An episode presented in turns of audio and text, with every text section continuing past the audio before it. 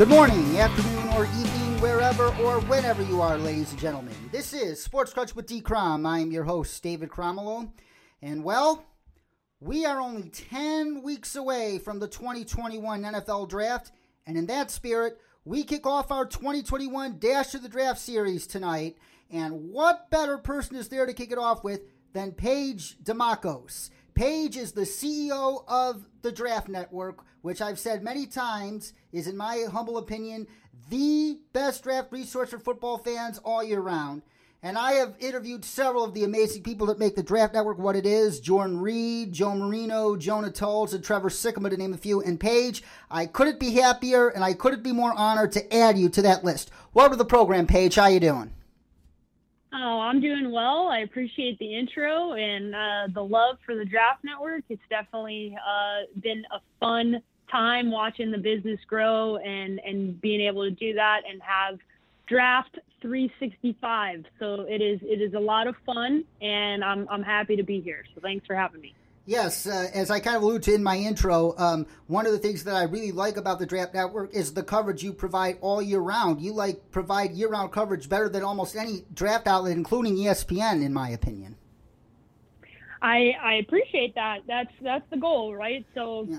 kind of saw a, a, an entry point with with the market within the NFL to take advantage of the fact that there's many fan bases in the NFL that uh, you know draft season really starts in September, right? If you're a Jets fan, you're a Jaguars fan, you've been dialed into the draft uh, pretty much since the NFL season kicked off. So there's many fan bases that find themselves in uh, in this 365 kind of full full prospect watch, and so you know, we saw an opportunity to be able to kind of capture that audience. So it, has been good so far, and we are excited with some big things that are coming down the line.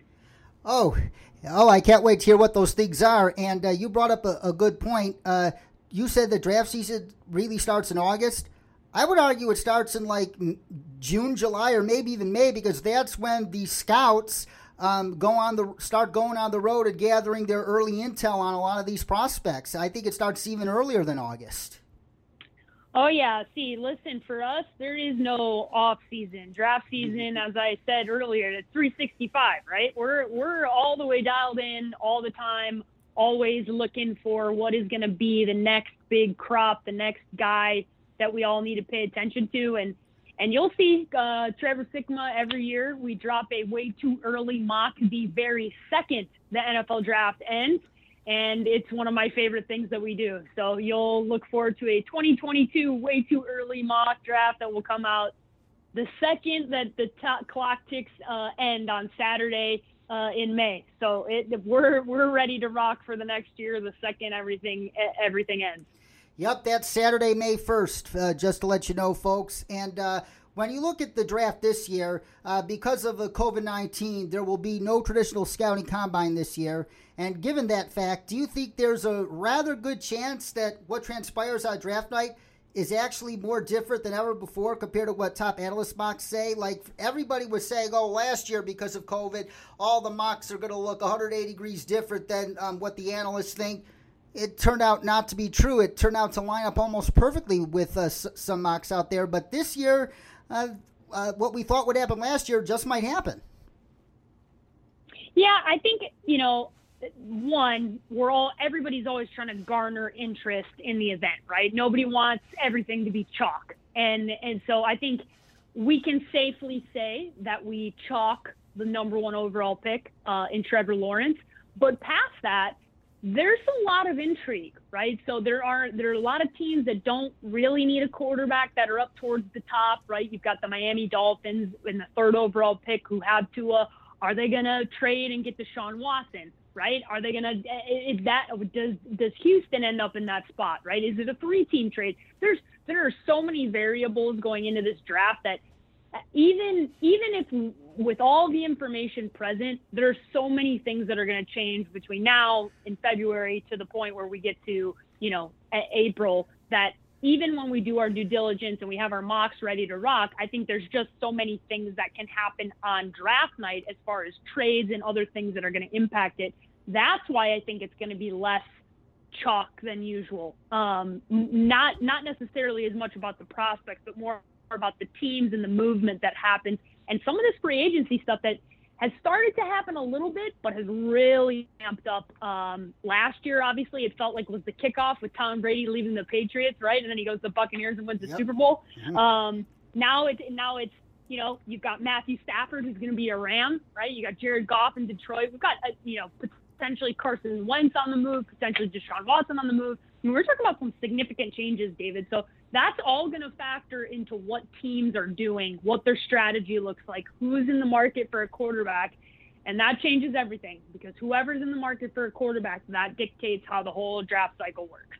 And uh, another name that could could be on the move is Ben Roethlisberger, based on what Steelers GM Kevin Colbert said today. Like what he said wasn't necessarily uh, ringing doors by saying, "Oh, we're 100% going all in, bringing him back for one more year to make one more final run at this thing." They might be willing to move on uh, right now. Yeah, which I find very interesting. Right, like I can't. I just can't imagine Big Ben in another uniform. I, it's, it's, but I, I said the exact same thing about, you know, we said it all about Tom Brady, right? And Tom Brady it still didn't look right when he was in a Bucs uniform, even after him playing for a whole year. So the reality is never say never, right? Ben wants to keep playing. I think Ben wants to play only as long as he's in Pittsburgh. I don't think Ben's going to go try at his current age to try. He doesn't have the same Tom Brady like FU mode that, that that Tom has, right? Where it was like there was very clearly a mission from Tom I want to prove to everybody it's not about Bill and it's about me. And he very clearly did that. Um, I, I, don't think Ben Roethlisberger is going to be too interested in going to play anywhere outside from Pittsburgh, and I don't think they'll move on from him. But we we shall see. He's going to have to restructure that deal. That's for sure.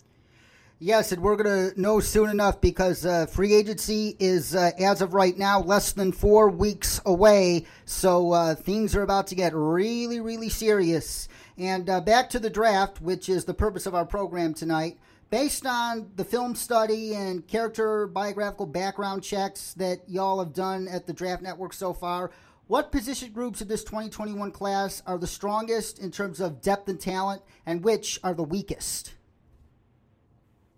Yeah, I think you're going to be hard pressed to find a time where I can remember looking at our consensus top 10 and seeing three wide receivers in the top 10, right? There is, it is a, a, a really strong back to back classes. And I, I think coming off of the fact that we just saw a lot of rookies have a lot of success early on in the NFL um, at the wide receiver position. Even a guy like a Darnell Mooney, right? For the Chicago Bears is a fifth round pick, right? Tyler Johnson in, in Tampa, fifth round pick. There, there are guys that you're finding – I mean, the depth at that position is just incredible, right? So the depth, but also the strength of the guys at the top. There are a lot of guys at that position uh, that that it is it is that much quality depth. Now I know people will be probably a little bit surprised by this, but I really think this this this quarterback class becomes very interesting because to me there's a pretty stark what we call in fantasy fantasy football tier, right? Where you tier the quarterbacks. Yes. Well, there's tier one, and there's one name on it, and it's Trevor Lawrence. And everybody else is not in tier one.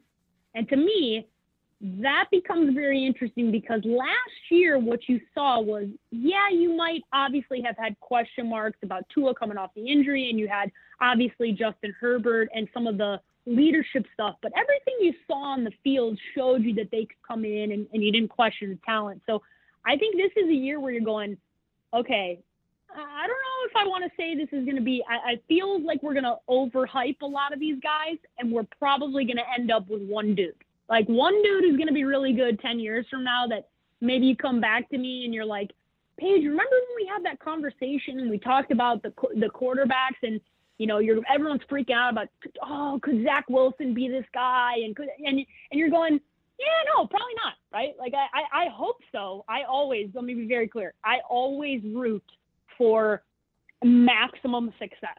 Right? I want yeah. all the quarterbacks to do good. I want all, but I live in reality, right? And that is that is not uh, that is not so much the reality. Um, and so I think there's there's a little bit of lack of depth at that position. If you look at the past couple of years and some of the guys that consider where Lamar Jackson was taken, right? You consider some of the you you look back and you go, man, you came out of that class and you had that guy, you had three guys, right? That you're like, wow, I don't know that we're gonna get that this year. Like I don't know that we're gonna have three guys that we get three, four years down the road and they're all starting in the NFL. I don't think that's gonna happen. And so as much as there's excitement about that, I don't see it. And, and so that's where I would go, yeah, uh, I don't know. Not as not as much depth at that position.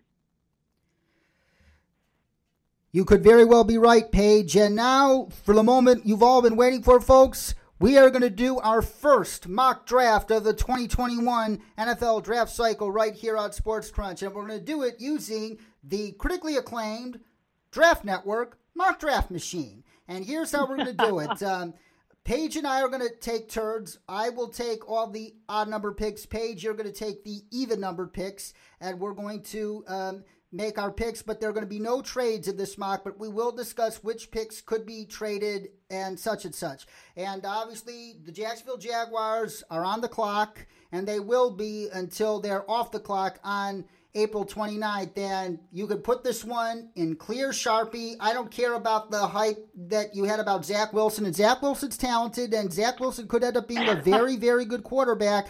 But Trevor Lawrence is arguably the best quarterback prospect to come into the draft since Andrew Luck. You just he has such an extraordinarily high floor and high ceiling. Trevor Lawrence is the pick at one, cut and dry, put it in Sharpie. Yeah, I I can't uh, can't disagree with you there, right? I, I don't think I don't think anything is going to happen to change that. I love that everybody has you know, tried to drum up this interest of, oh yeah, we're gonna have this and we're gonna have that, and you know, it's it's it's gonna be it's gonna be him, and that's the way that it's gonna be. So, uh, unfortunately for everybody that wants to have some fun and try and mix it up, I don't think that's gonna happen. And I think the pick at number two is gonna be chalk too, and I think it's gonna be very interesting for people but I do think that it's going to be Zach Wilson at two to the New York Jets. So that will be my pick at number two overall. Yes, and uh, the Jets apparently no final decision has been made regarding Sam Darnold yet, but based on what Adam Schefter reported a week or so ago, uh, it seems like the Jets are ready to uh, move on from Sam Darnold and give him a change of scenery to help him resurrect his career elsewhere. And uh, Joe Douglas, uh, who didn't draft Sam Darnold, he wants to make his own pick along with Robert Saleh. They're going to go with Zach Wilson. I totally, totally agree. And now the Miami Dolphins. Now, this is where you could see a trade for what are the two other quarterbacks, whether it be Justin Fields or Trey Lance? Like uh, you, uh, the, the Dolphins could trade down to the Lions and seven because just because the Lions got Jared Goff, that doesn't mean they're out of the quarterback sweepstakes in this year's draft. Like picking uh, Fields or Lance and uh, having them back up Jared Goff for a year and uh, take over in 2022 is uh, not a bad idea whatsoever. And the Carolina Panthers, who made an aggressive push for Matthew Stafford and will make an aggressive push for Deshaun Watson if and when the Texans make him available. They could potentially trade up to this spot. Uh, if the Dolphins end up keeping the pick and don't trade for Deshaun Watson themselves. But because we're having no trades in this draft, the Dolphins keep this pick. And yes, you could talk about needs on, on the offensive line, but uh, for Tua Tagovailoa to succeed, he needs weapons more than anything to succeed, as we saw in Alabama. And uh, Ja'Marr Chase is easily the best wide receiver in this draft class, uh, period, because uh, like uh, Trevor Lawrence, a quarterback, he has the highest floor and the highest ceiling out of all the receivers. He has a floor just as high as DeVonta Smith. I love DeVonta Smith, don't get me wrong, but he's just doesn't DeVonta Smith doesn't strike me as that alpha male that could uh, really single-handedly take over a game. Uh, Ja'Marr Chase looks like that guy, and uh, the Dolphins, if they want to get a, a, big weapon for Tua, it's Ja'Marr Chase with the third overall pick. So I'm going Ja'Marr Chase at three. Okay, you're going Ja'Marr Chase and Atlanta because nobody has gone in front of them because we're not doing trades is also going to be looking ahead to future options at the quarterback position. New head coach, Arthur Smith. He's going to be thinking about life after Matt Ryan, not as much thinking about run it back with this current team. He's seen enough. And he's going to go with what, what I hope happens for this kid, and that is Trey Lance. I think Trey Lance goes here And there is a really good opportunity for him to sit back, learn from Matt Ryan, take the time to develop over a prospect, which very few prospects actually get this opportunity, right? You think about what happened with Patrick Mahomes and Alex Smith. This would be a really good scenario for both Atlanta and for Trey Smith. So Trey Lance, fourth overall, um, I'm putting it in. Ooh, uh, Daniel Jeremiah has uh, them going with Georgia native Justin Fields, but uh, uh and a lot of people uh, have uh, Trey Lance ahead of Justin Fields on their board, but a lot of people would have Fields ahead of Lance on their board. So once you get to those two quarterbacks, after Trevor Lawrence at tier one alone, Zach Wilson might be a tier by himself as well. So once you go to Justin Fields and Trey Lance, that's where you have a big, big debate on uh, which quarterback could go next. And the Cincinnati Bengals are on the clock, and this is a more difficult decision than people think. A, a lot of people say, oh, a tight end at five? Kyle Pitts transcends the position. He is a rare specimen. He is arguably the best tight end prospect in at least the past 20 years for crying out loud.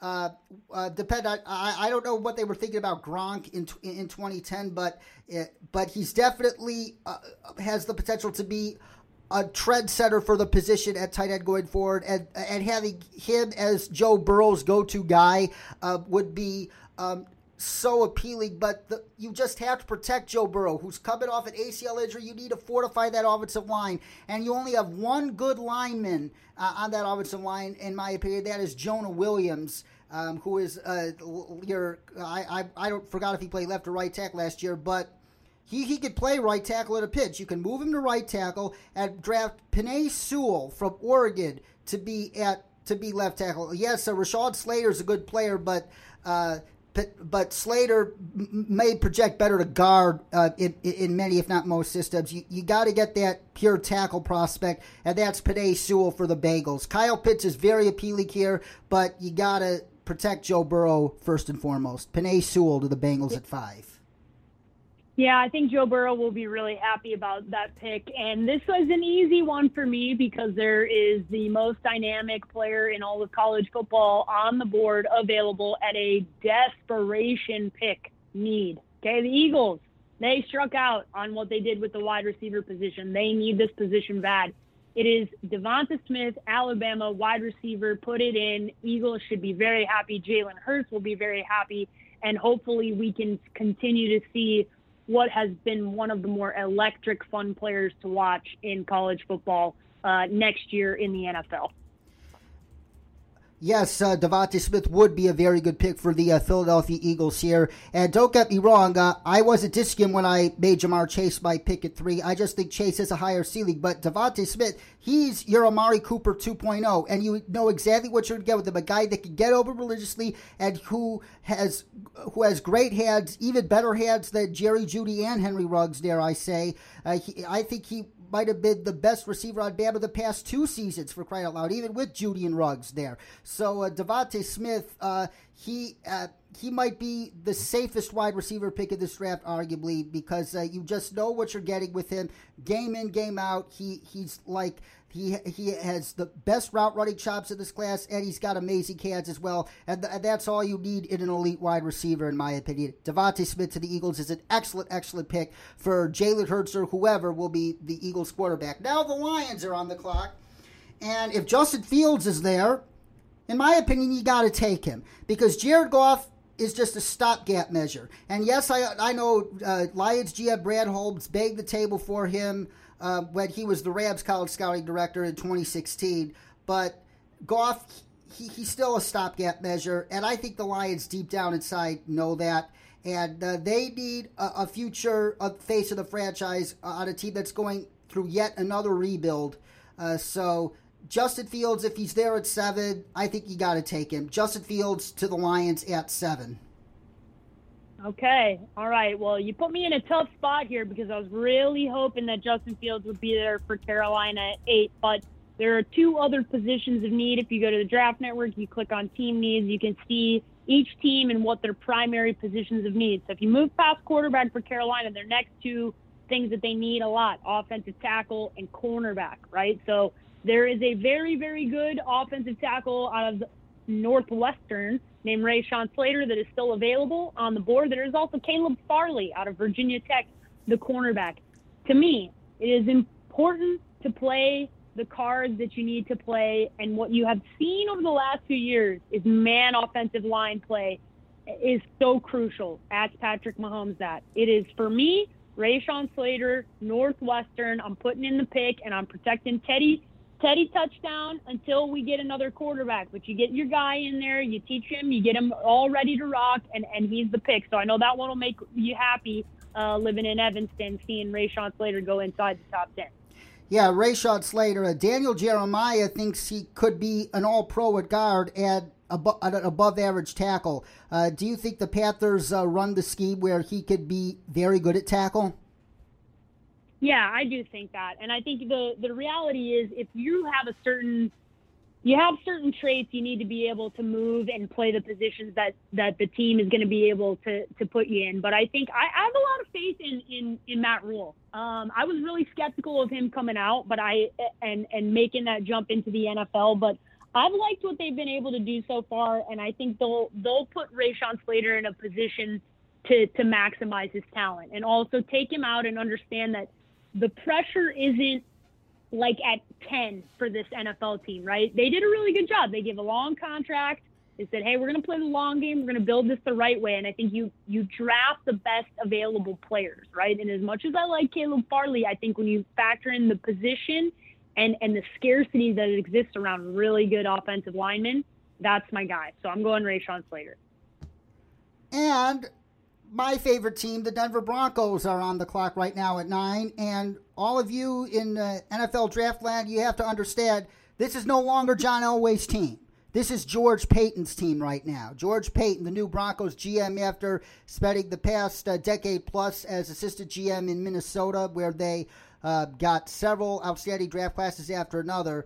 Um, the Broncos are going to be shopping this pick to move down, and uh, they might as well do that because George Paton himself said that the Vikings believed in accumulating additional assets because the more darts they had to throw, uh, they thought the better chance they had in uh, landing a gem um, it, it, wherever in the draft. But if the Broncos uh, have to keep pick number nine and Caleb Farley is still on the board, it has to be Caleb Farley. The Broncos—they look at their cornerback position right now. They got rid of AJ Bouye, and rightfully so. He was too old and not worth the money. But their best corner is Bryce Callahan, who's never even played a full season. And uh, Michael Ojemudia had his ups and downs as a rookie. They need a, a lockdown cornerback to go up against the, the, the passing attacks in the AFC West and Caleb Farley, a former wide receiver with excellent ball skills, superb athleticism. He is the no-brainer pick if the Broncos keep the pick and he's there. Caleb Farley to the Broncos.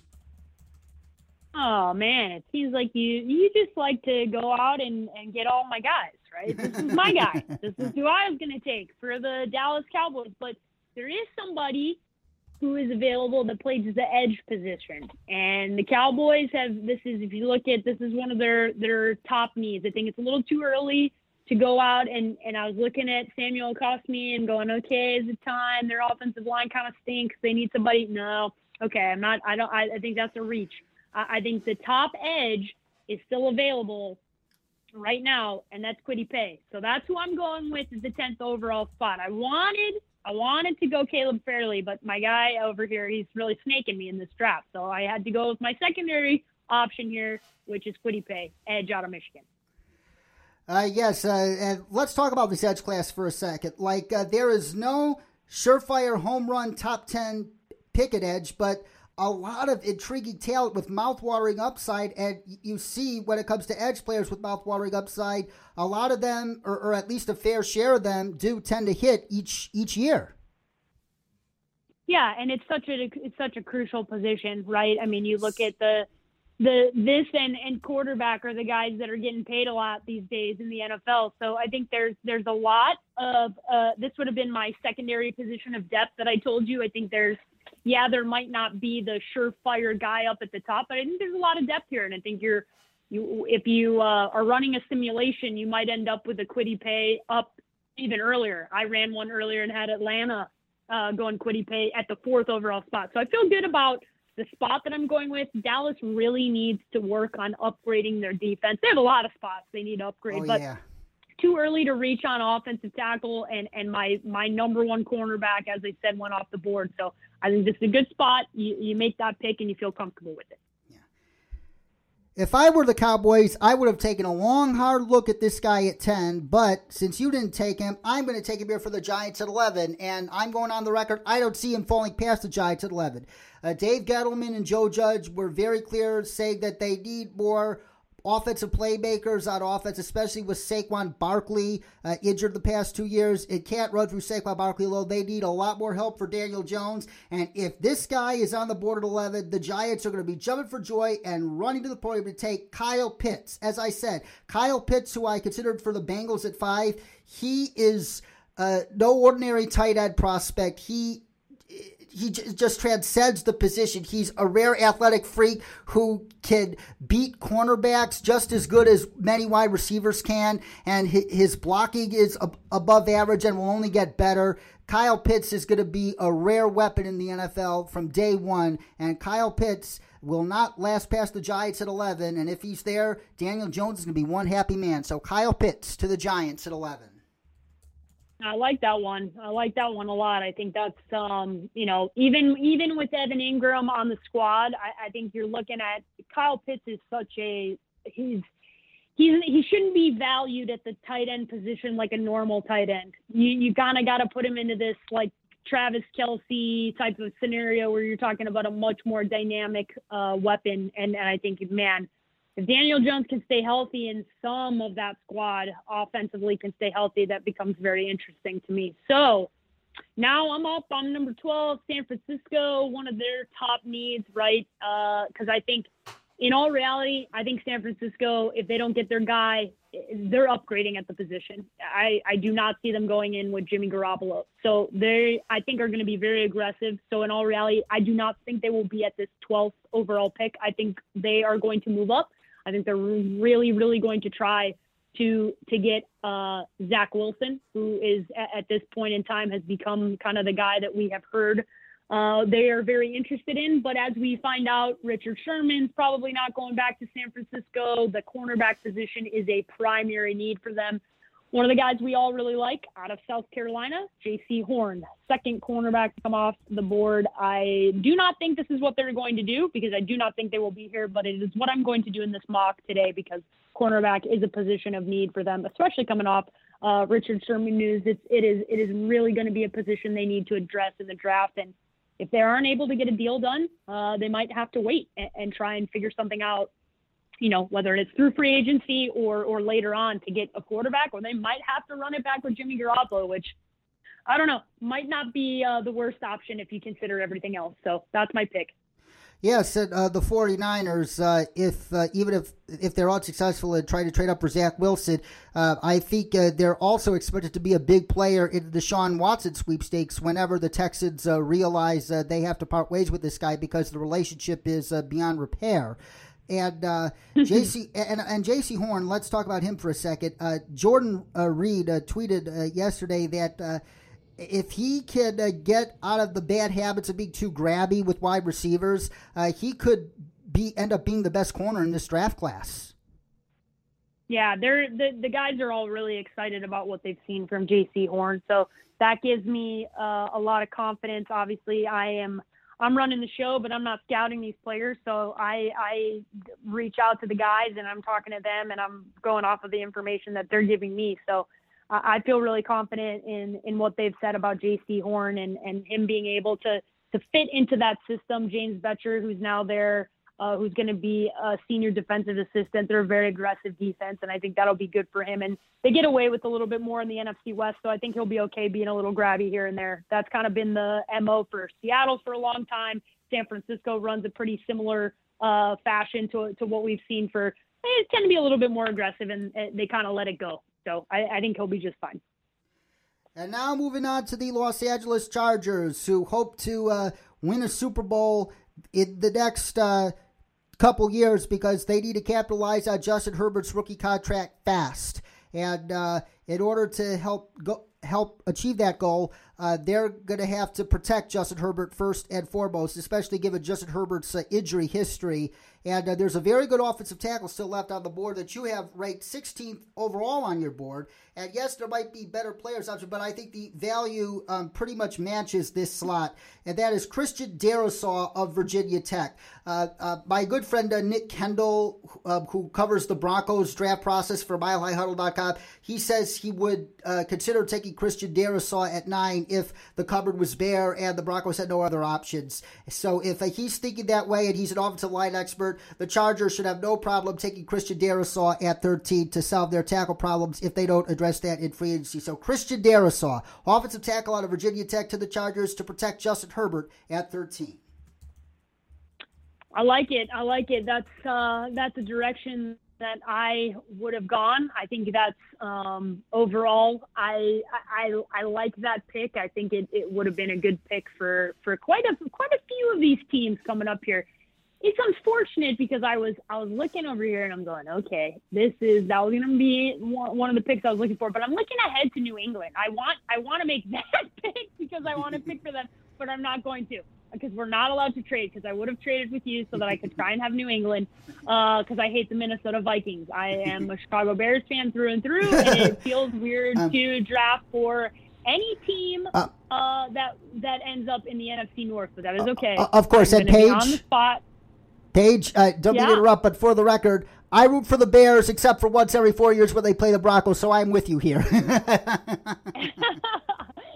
so if you look at the draft network right now, Vikings top uh, need is interior offensive line, right? And, and interior defensive line, they really need to build within the trenches, safety, offensive tackle. So you're, you're really looking at you know, a position where a lot of the top guys uh, for the offensive line are off the board. You've got a couple edges that are still available, but not too much on the defensive line. I think it would be a little bit of a reach here for a guy like a like a Christian Barmore, who's at the top of our list uh, for that position.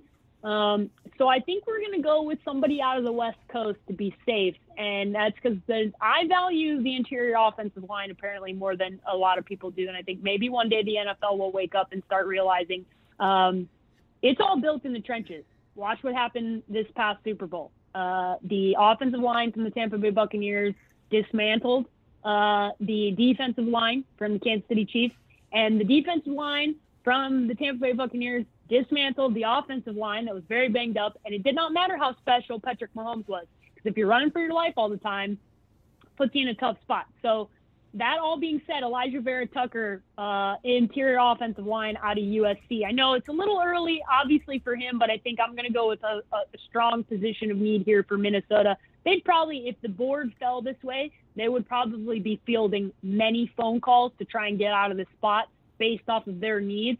But the Minnesota Vikings are in a tough spot here. With they they got to run it back with Kirk Cousins. They've got you know some issues across the board. Their defense they had to completely revamp last last year, and man, it's um they got a lot of needs. It, it's going to be tough sledding here, and and I'll be interested to see how long they end up sticking around with with Mike Zimmer and company uh, because I just think they've they, they made that initial upgrade to Kirk Cousins, and then it wasn't an upgrade right? And and unfortunately, they have not gotten back to that place where Case Keenum brought them prior to Kirk Cousins going there. So I'll go interior offensive line. Not a sexy pick, but uh, I think you need to protect Kirk at least for this year.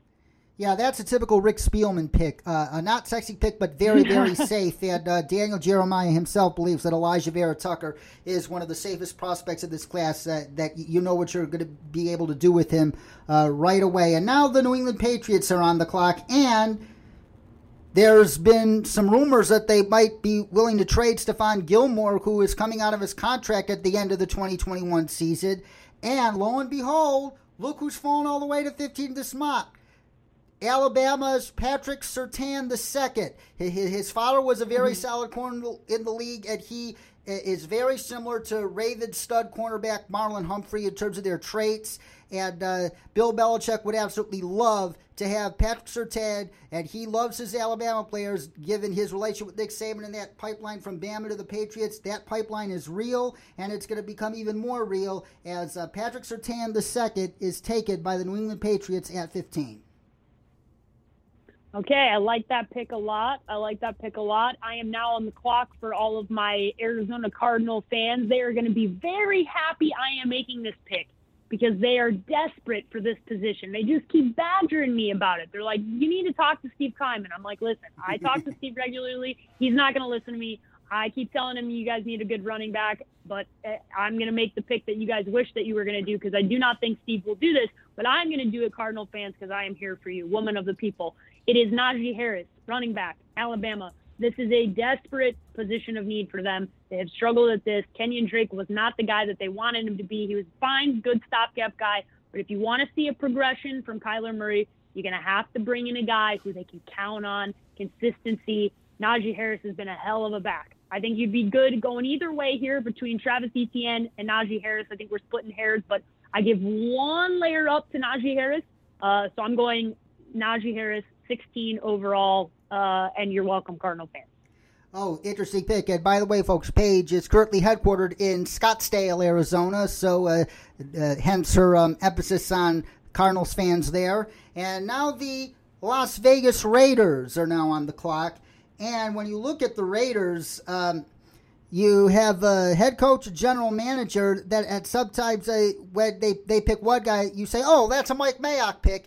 And then uh, when they pick another guy, you say, oh, that's a Jon Gruden pick. I have a funny feeling Jon Gruden would win this battle because when you look at this this Raiders defense, it is one of the worst in the entire NFL. And if Jon Gruden is willing to take a flyer on this guy's uh, troublesome uh, character history, uh, he w- will do it. And that person is linebacker Micah Parsons from Penn State. He is a very similar prospect to Devin White, uh, who was a uh, underrated uh, candidate for Super Bowl uh, 55 MVP, in my opinion, when Devin was coming to the league in 2019 from LSU. Um, Micah Parsons will give the Raiders defense a very, very similar boost uh, if they decide to go with him here. And for the sake of this mock, we're going to take Micah Parsons for the Raiders here at 17. Yeah, I think that's a good pick. Uh, you know, everything off the field aside, I don't, I don't want to, you know, speculate on on what is going to happen and and how that's going to impact him. But strictly on the field, hell of a ball player. Definitely somebody that I think if you end up getting uh, and making sure that he keeps his head on straight. 17 uh, that would be a, a, really, really good opportunity for the Raiders who need a lot of help. But I'm happy because I'm picking at 18. I'm picking for my guy Kyle Crabbs here for the Miami Dolphins. Woo! And there's uh, there is a wide receiver that is still on the board, and he would run to the podium.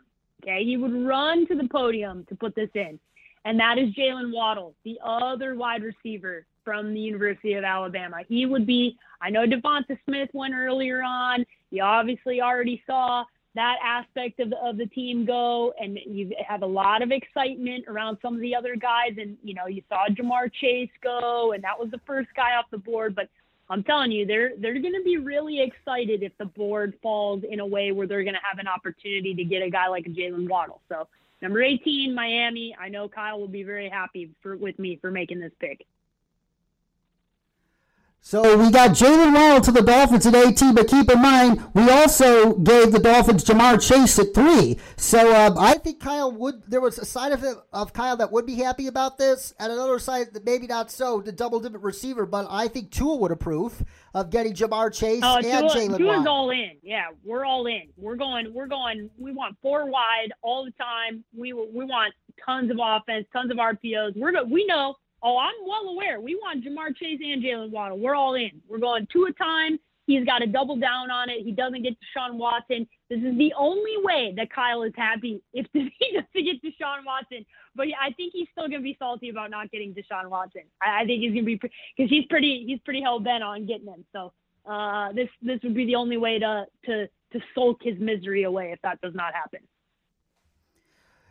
Oh, absolutely. And uh, it would be a dream haul for the Dolphins to end up with uh, Ja'Marr Chase and uh, Jaylen Waddle. Uh, oh, and uh, oh my God, Tua would be jumping on a trampoline uh, if that happened. Uh, and uh, now we're in a tight spot here with the Washington football team. Long term nickname still yet to be determined, that is. And uh, let's see what their needs are. Their needs, they obviously have a big need at quarterback, but all the top quarterbacks are gone. Um, uh, they could make a play for Sam Darnold. They're one of the teams that I believe it was Tony Pauline of the Pro Football Network that reported that Washington would uh, do what they could to uh, own in on Sam Darnold if or when he's made available by the Jets. And they they obviously need an offensive tackle as well. Uh, but uh, the best tackle on the board, Samuel Cosmi, I, am not sure because uh, I don't think Daniel Jeremiah is uh, th- that high on him. And there's a uh, the next offensive tackle, Daniel Jeremiah is highest on is Jalen Mayfield. Jalen Mayfield from the University of Michigan, I believe and uh, th- it would be a tad bit of a reach here. And let's add, however, but when you get to this part of the draft, uh, there, there really are no reaches at this point of the draft because all these guys are yeah. lumped together, given the uncertainty uh, around the draft this year, in part due to COVID 19. I'm just going to give them Jalen Mayfield from Michigan here based on uh, where Daniel Jeremiah has him on his board. So Jalen Mayfield to Washington to protect whoever their quarterback is. Is it Sam Darnold? Is it uh, Taylor Heinicke? Or do they trade up for somebody else? Yeah, I'm I'm with you on on this point, and I think the Bears are going to go. We're going to go back to back on the offensive line, and you said it. It might be a little bit of a reach for Samuel Cosmi, but the the reality is the Bears desperately need this position, and I'm assuming they're going to try and figure out the quarterback scenario because I'm not going to go with a Mac Jones. I'm not going to reach for another quarterback here, so I'm going. I'm going Samuel Cosmi here out of Texas, and we're going back to back. We're we're drafting a lot of offensive line. I like I like where our heads at. We're trying to build in the trenches here. This is this is what we should be doing. So don't worry about it. We're not we're not reaching. We're doing what should be happening, which will not happen. Oh, by the way, because somebody will definitely reach for another quarterback that should not go in the first round. It 150% will happen. It happens every year, and it'll probably be the Bears, and I'll probably be aggravated about it. But I hope that they don't do that, and I hope that they make a smart decision and, and get an offensive offensive tackle here at, at the 20th overall spot. Yes, Ed, you could see a big run on tackles, especially the more middle class of the tackle class, uh, dare I say, beginning at this point of the draft. Now you look at the Indianapolis Colts. Uh, with Philip Rivers retiring and uh, Jacoby Brissett's future uncertain, they need a quarterback too, and they uh, are another candidate to go after Sam Darnold. Uh, but uh, uh, that's not certain. But you also have Anthony Castonzo retiring. They need a tackle. But uh, the next tackle you have on the board is Teven Jenkins from Oklahoma State uh, at 30. And, uh, and uh, corners, uh, let's see what corners he got here. Asante Samuel Jr. from Florida State. you got Daniel Jeremiah has uh, as his uh, next corner. Um, uh, I actually Teven Jenkins is 30th on uh, DJ's board, and Teven Jenkins you have him 30th on your board. So this isn't necessarily that much of a reach at this point in the draft. Let's just give the Colts Teven Jenkins for the tackle position. Yeah, I don't think they're going to be drafting there anyways, right? I think they're going to end up having to probably probably give this up to if they actually want to get Carson Wentz. But to be determined. We will see what happens. But yeah. if they end up keeping keeping oh, that overall, yeah. they, they might go in in that direction. Um, so I am up with the Tennessee Titans at the 22nd overall pick. One of their top needs is edge. And we talked about this uh, earlier. Our number one guy is off the board, but our number two guy is still on the board, and that's Joseph Ossai out of Texas. So he's going to be my guy at 22 for the Tennessee Titans. They're going to have to start building back that defense. Uh, like what they're doing, like where they're headed, but they haven't quite. They, they want to make it to the dance, right? They got real close, but we know what the threshold is. You got to be able to beat Patrick Mahomes. You got to get to him. You got to be able to, to to make his night nightmare fuel, right? You saw the Bucks do it, so I think you're going to see that from from the Tennessee Titans here. So Joseph Ossai, edge out of Texas. And the New York Jets are back on the clock at 23. This uh, one of the two firsts they acquired in the uh, Jamal Adams trade, and uh, Robert Saleh will would be pounding uh, the table for this guy, and that is uh, Miami edge rusher Gregory Rousseau. Uh, Gregory Rousseau had a breakout year in 2019, but he opted out of the 2020 season due to COVID 19. So he's a bit of an unknown. But to, when you, where you take risks on pass rushers with question marks, this is the perfect time to do so. Uh, the uh, Washington did the same thing with Montez Sweat in this part of the draft a couple years ago. Look at what he's become, and Gregory Rousseau could be a similar success story. So the New York Jets at 23 uh, with that edge rusher that is essential in the Robert Saleh defense to help get pressure. Gregory Rousseau from Miami. Yeah, and this is another one. If I was if I was at 24 here and I'm Jacksonville and this is how the board fell to me, I would probably be trading out. Uh, their top needs are are kind of all gone here. Um, most of the top needs. Uh, Pittsburgh's and, on and the so clock, would, actually. Pittsburgh at 24. Oh, I was gonna say I must have. Oh, I'm I'm skipping ahead. I'm skipping ahead. I'm trying to I'm trying to go ahead to Jacksonville. I'm trying to take your pick. I'm trying to take your picks. This is much easier for me now. Now I get to choose for the Pittsburgh Steelers who this is lock in. Travis Etienne, they need a running back. Put it in. I'm ready to rock. This is Pittsburgh Nation. They love running the football. Big Ben stays. They need another guy. James Conner hasn't been able to uh, kind of got to do this with the running back position, right? I'm team don't pay running backs like Joe Marino says. Very smart guy. He knows what he's talking about. You keep keep running in these guys, keep them on these rookie deals, and then go get your money and let them get paid elsewhere. So I'm going Travis Etienne out of Clemson. That's about as surefire of a prospect as we've had uh, in the last few years. Oh, that's a great pick. Would love to see Travis Etienne uh, in Pittsburgh, adding to that a legacy of elite Steelers running backs. And uh, the Jacksonville Jaguars on the clock in the first of the two picks they got from the Rams in the uh, Jalen Ramsey trade. No, this is the second of the two. The last one was last year where they drafted K'Lavon Chaisson with that pick. Uh, you obviously got Trevor Lawrence, and uh, you you need a tackle, but I think the cupboard is pretty bare at tackle here. Corner, the cupboard is pretty bare. Uh, tight end, uh, safety. Now, if you want to rebuild uh, uh, the defense and get a good safety here, um, Daniel Jeremiah really likes Trevon Moehrig of, of TCU.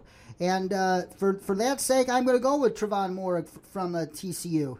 Uh, Daniel Jeremiah has him as a top 15, 16 prospect, and uh, uh, and uh, others might think about that. You have him 39th on your board, but based on uh, on those two reggies, this is a good beat in the middle value. So Trevon Moehrig from TCU to the Jaguars.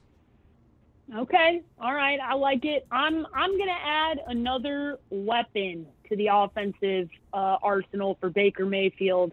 Uh, I'm on the clock. Cleveland Browns, number 26 there's a couple wide receivers that we like here, right? There's a couple guys I told you it's really deep class. Was thinking about waiting on him, but said, nah, all gas, no breaks. Want lots of touchdowns. Want Cleveland to have tons of weapons and Bake Show to be cooking all year long. So I'm choosing here between Kadarius Toney, who we really like, and Terrace Marshall Jr. from LSU. So Terrace Marshall Jr. is a little bit higher than Kadarius Toney, but I think that once we do the reshuffle, Kadarius Toney might be inching his way up a little bit closer. So I'm going Kadarius Toney, 26, adding him to uh, the arsenal out of Florida. Robert Juden, who runs our social media, is doing laps. He is hyped. He's like, yes, give me somebody in Florida going uh, in the in the first round to add to Kyle Pitts, who went earlier on. So that's why I'm adding Kadarius Toney, a guy a guy we all really like. Yeah, what uh, what does Kadarius Toney bring to that Browns offense that's currently lacking? Is it uh, vertical speed? Uh, yeah, you got Odell Beckham Jr., but uh, you need somebody even faster than him to uh, really take a top off the defense. I I think you're. I think the reality is the vertical speed is what they need long term because I think you're looking at a pretty short window of time here where Odell Beckham Jr. is still playing on the Cleveland Browns, and he's coming off a serious injury. Uh, injury like like he had there's nobody that's going to come back and have the same exact speed that they've had. And unfortunately for Cleveland, you know, Odell has not been the version of Odell we saw in New York ever in Cleveland. And, and he just has not had that consistency, whether it's been the issues with the offense or, or Baker in, in last year or this year with the injury. So I like I like him, uh, Kadarius Toney a lot here because he brings that speed that I think they're they're going to need and need to rely on because I don't think uh, Odell Beckham Jr. is the future there for Cleveland. And uh, as we saw, um, Mayfield's Bakery was actually running lower on sweets with Odell Beckham Jr. in the uh, lineup than they were without him in the lineup. Yeah. But Mayfield's Bakery, or the Bake Show as you call it, they don't need him for more sweets. They could get Kadarius Toney. Yeah, Odell Beckham, uh, he, he's been a uh, he's been an all-pro uh, wide receiver, but the injuries that he's uh, suffered over the years, he's, he's the odds of him being the same are are very very small. So uh, there's no harm, no foul in uh, in taking inventory and uh, and drafting Kadarius Toney to replace Odell Beckham no later than 2022. So Mayfield's Bakery gets another delicious pastry there in Cleveland with Kadarius Toney at number 26. And the Baltimore Ravens are on the clock, and they got a they are going to have a need at edge rusher because uh, the odds are they're not going to um, re-sign uh, Matt Judon. He'll probably go elsewhere for a bigger payday. Um, and uh, if uh, Matt Judon does depart the Ravens, uh, th- th- they will be more than happy to draft Jaelan Phillips from Miami, who was uh, Gregory Rousseau's running mate uh, in 2019. And uh, there, there might be durability concerns with him, but uh, this is, like I said, this is the part of the draft where you take a risk on a pass rusher with an extraordinarily high ceiling. And some people say that Jaelan Phillips could be the most uh, naturally gifted pass rusher of this draft class. So Jaelan Phillips to the Ravens at 27. Jaelan Phillips to the Ravens at 27. Okay. Um, all right. I like I like where we're headed. I like I like where things have kind of landed here. 28 on the New Orleans Saints. Boy, you talking about a lot of needs. And This team is in a very interesting place because technically the number one need on the team is cornerback, edge, and wide receiver. But that's because we have not factored in uh, that Drew Brees is retiring. And with all due respect to Taysom Hill, uh, I'm not buying that he's the future of this team. And I'm not really sure what they're going to do this offseason with with uh, Jameis Winston, but I do not think that he's going to come back and play on the deal that he had last year. Okay, I, I just don't.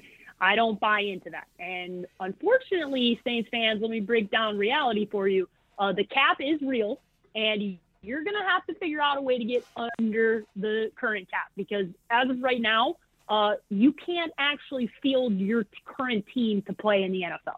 You're way over the cap, and you're going to have to make some moves here. So I said I wasn't going to get another quarterback, but I'm going to do it, and mostly just to troll Saints fans. So this is mostly me trolling them, but I also, if you're thinking long term, they gotta, they kind of got to start thinking about it. And I know for a fact that Sean Payton really likes this guy. So I'm going to give them Alabama quarterback Mac Jones to the New Orleans Saints. He'll sit around this year. They'll throw Taysom Hill out there, and we'll watch one of the most anemic offenses where we're going to watch the Wildcat a thousand times, and we're all going to be bored of it. But they're going to sit back and they're going to have time to really groom their guy. And I think if Mac Jones is given the ability to kind of sit back, learn from uh, you know one of the better offensive coaches we've seen over the last two decades, and and have some time to really mature. That was a guy all we heard about during Senior Bowl week about how mature he is, how he's unassuming, and he's got all the traits and all the talent. So I'm sneaking another quarterback in here, and I'm trolling Saints fans because I don't think you guys have. Uh, riddle me this: uh, Taysom Hill is not the future. So sorry, as much as as much as you guys want to believe that, uh, I do not. So I'm giving you another quarterback. Uh, yes, and uh, Mac Jones. Uh, this uh, might be an okay spot to take him. I prefer waiting on quarterbacks of this type to round two. Uh, uh, pure pocket passers who are becoming dinosaurs in today's NFL, but ones that make uh, good decisions and have a, a very good accuracy. Uh, I would be much more comfortable in round two. But that said, uh, the Saints, if they're unable to resign Jameis Winston, this will be the place to take Mac Jones or uh, take a chance on him at the very least. So the Green Bay Packers are now on the clock. And uh, uh, offensive tackle, the cupboard is bare. Wide receiver, the cu- cupboard is pretty bare here.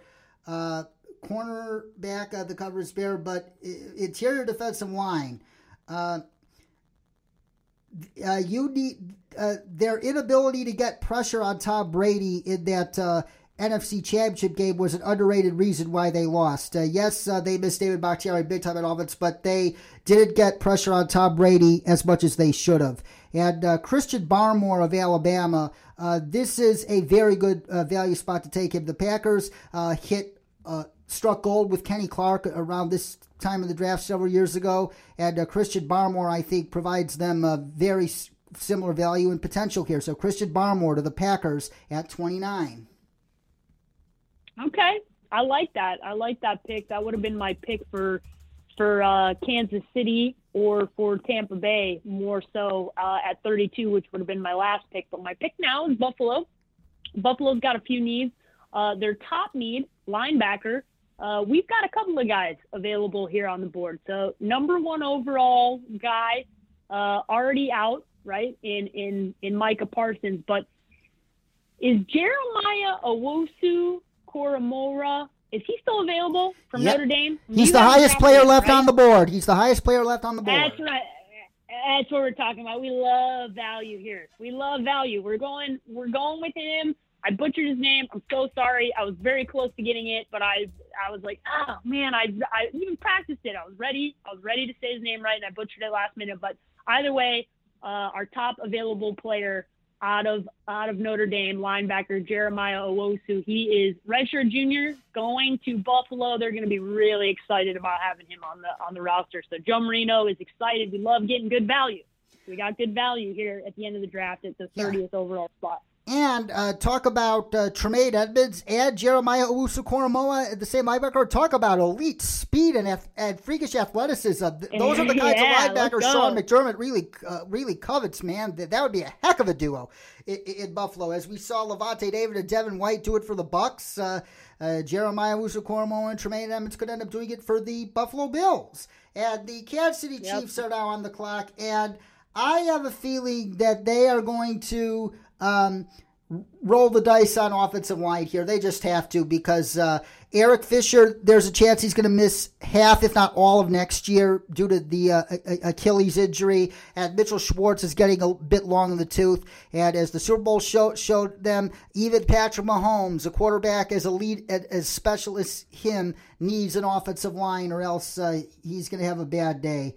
And uh, Alex Leatherwood from Alabama uh, he uh, there's nothing special about it, but he could be a, a, a, safe pick in terms of a guy for Andy Heck, the Chiefs offensive line coach, who's very good at his job to to mold into a very to an above average starter, which is all they need with Patrick Mahomes. If they had above average starters uh, against the Bucks, that game would have been a lot closer. But uh, that's all in the past. Bo Alex Leatherwood from Alabama would be my pick for the Chiefs at 31, offensive tackle. Yeah, I think that's a good pick. And and Leatherwood, a guy that a lot of people like. Um, my last pick here, I'm picking for the Super Bowl champion Buccaneers. They don't need a whole lot. Uh, I think they're going to be able to run it back with uh, a lot of the guys on the squad. They're going to probably have um, the ability because Tom Brady's Tom Brady. He's going to restructure his deal. He's going to get a little more room. Uh, Mike Evans going to restructure the deal, and they're going to be able to bring almost the same roster back, and they could arguably get better, which is actually horrifying. So Ooh, yeah. um, that that is that is that is what I anticipate happening. So they really, you know, they have a few needs, but it's not. It, it's more. Let's go out and draft a guy that I think can is going to have the opportunity to learn and grow. And that is, I do not believe you have picked him and that is Edge Azeez Ojulari out of Georgia. So did you have you have you picked him? I don't. Uh, so. Nope, he's still available. Azeez Ojulari. Oh, he'd be excellent okay. value here. Yeah, I'm I'm excited about this pick. Big boy, 6'3", 240 out of Georgia. Just the type of guy that Todd Bowles is going to love putting that defense. And the nice thing for him is he's going to be able to not have a lot of pressure to come in and produce right away. He's going to have some opportunities to learn. They got a lot of vets a lot of good guys on that defense you can learn from.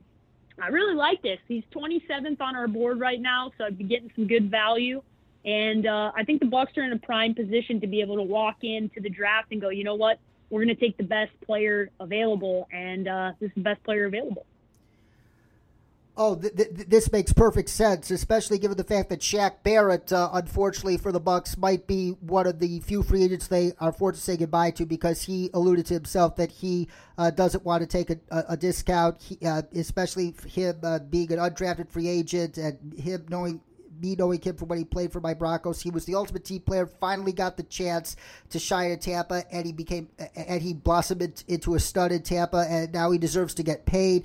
And if uh, Shaq Barrett does indeed go elsewhere in free agency, Azeez Ojulari would be an excellent replacement for the Bucks at 32. And she is Paige Dimakos, ladies and gentlemen, the CEO of the Draft Network. You can follow her on Twitter at the underscore sports page, and that's P A I G E, folks.